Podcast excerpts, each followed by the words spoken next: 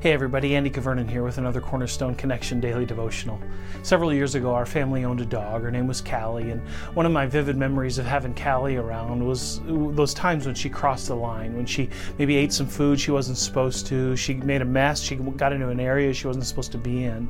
And when she was reprimanded, Callie, like most dogs, would sort of bow her head and sort of shield her eyes from her master. She was ashamed of what she did, and, and she was waiting to be reinstated into relationship with us, with the family. And it was really kind of a, a comical thing sometimes, but uh, in many ways a beautiful thing that she recognized her place and she recognized her need to be let back into the fold, if you will. And it reminds me of one of the stories at the end of the Gospel of John. Here we are in our Bible reading. We're at the end of the Gospels in this portion of our reading time. And, and here uh, Jesus has been crucified, he's been resurrected, and now he's revealing himself to his disciples, to his, his his uh, disciples whom he's going to send out into the world as his witnesses.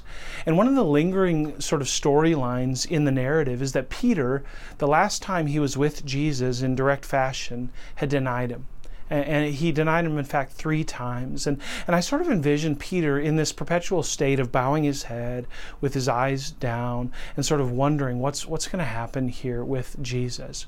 Well we come to John 21 and here the disciples they're they're sort of reverting back to doing what they know how to do. They're fishing on the Sea of Galilee and they're not catching anything. And you get this idea that they're kind of bummed, they're down and out, and they're just waiting for what's next. There, there have been some sightings of Jesus, and, and that's good. And yet uh, they're, they're, they're really wondering, what do we do now? Well, on the middle of the night, here they're fishing. Jesus shows up on the shore. It's the next morning, and he shows up on the shore in John 21. And, and, and Jesus calls out to them, Look, have you got any fish? And they don't recognize him. They don't realize who he is. And so they say, No, we don't have any fish. And Jesus says, Well, throw your nets on the other side and, and watch what happens. And of course, they, they do. They got nothing to lose. And they said, Fine, we'll do it. Well, guess what happens? Their nets are full of fish. It's amazing. And they realize that's Jesus. Without Jesus, they weren't catching anything. With Jesus, they're, they're catching a net full of fish. Isn't that amazing? And so, what does Peter do when he realizes it? Well, I, I, find this profound. Peter doesn't doesn't stay coward in fear. He doesn't stay coward in shame. In fact, he throws on his outer garment and he jumps in the water and he moves towards Jesus. Isn't that like Peter? Peter's this brash, kind of impulsive guy, and he, he runs to Jesus. I love it that that's his impulse.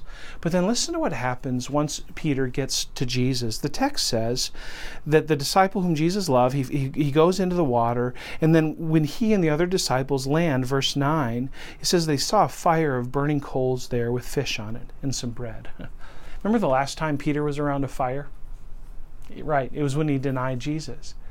And I have to think that there in that moment, as Peter stands there sopping wet, with this fire on the ground, with Jesus next to him, it suddenly dawns on him oh, we haven't yet made this right.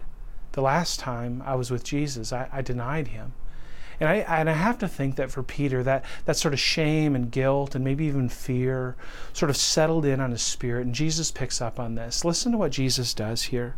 It says, Jesus said to them, Bring me some fish that you've caught. And so Simon Peter climbed on the board, dragged the net ashore, and it was full of fish. And Jesus made them breakfast. in that kind of Jesus. Here they're, they're hungry, they're tired. Jesus says, Settle down. Let me provide for you yet again. I provided a net full of fish. Now I'm going to provide a meal. And then he looks to Peter and he says, Okay, man, now it's time. We got to talk. And so when they finished eating, verse 15, Jesus said to Simon Peter, Simon, son of John, do you love me more than these? And Peter says, Yes, Lord, you know that I love you. And Jesus said, Feed my lambs. And again Jesus said, Simon, son of John, do you love me? And he answered, Yes, Lord, you know that I love you. And Jesus said, Take care of my sheep. And the third time he said to him, Simon, son of John, do you love me? And Peter was hurt because Jesus asked him the third time, Do you love me? And, and, and sort of that, that shame and that guilt and that fear and all of it sort of wells up in Peter. He's hurt. And he realizes how broken his relationship is with Christ in that moment. But he says then, Lord, you know all things. You know that I love you. Peter doubles down. And I think he realizes, ah, there's something going on here. Jesus, I realize I messed up. I realize that I've made these bold claims about you, and, and more importantly, I've made these bold claims about me and my ability to follow you no matter what. Here I am. I, I love you. I've got nothing else. And I love how Jesus responds. He said, Feed my sheep. very, very truly, I tell you, when you were younger, you dressed yourself and went where you wanted. But when you're old, you'll stretch out your hands, and someone else will dress you and lead you where you do not want to go.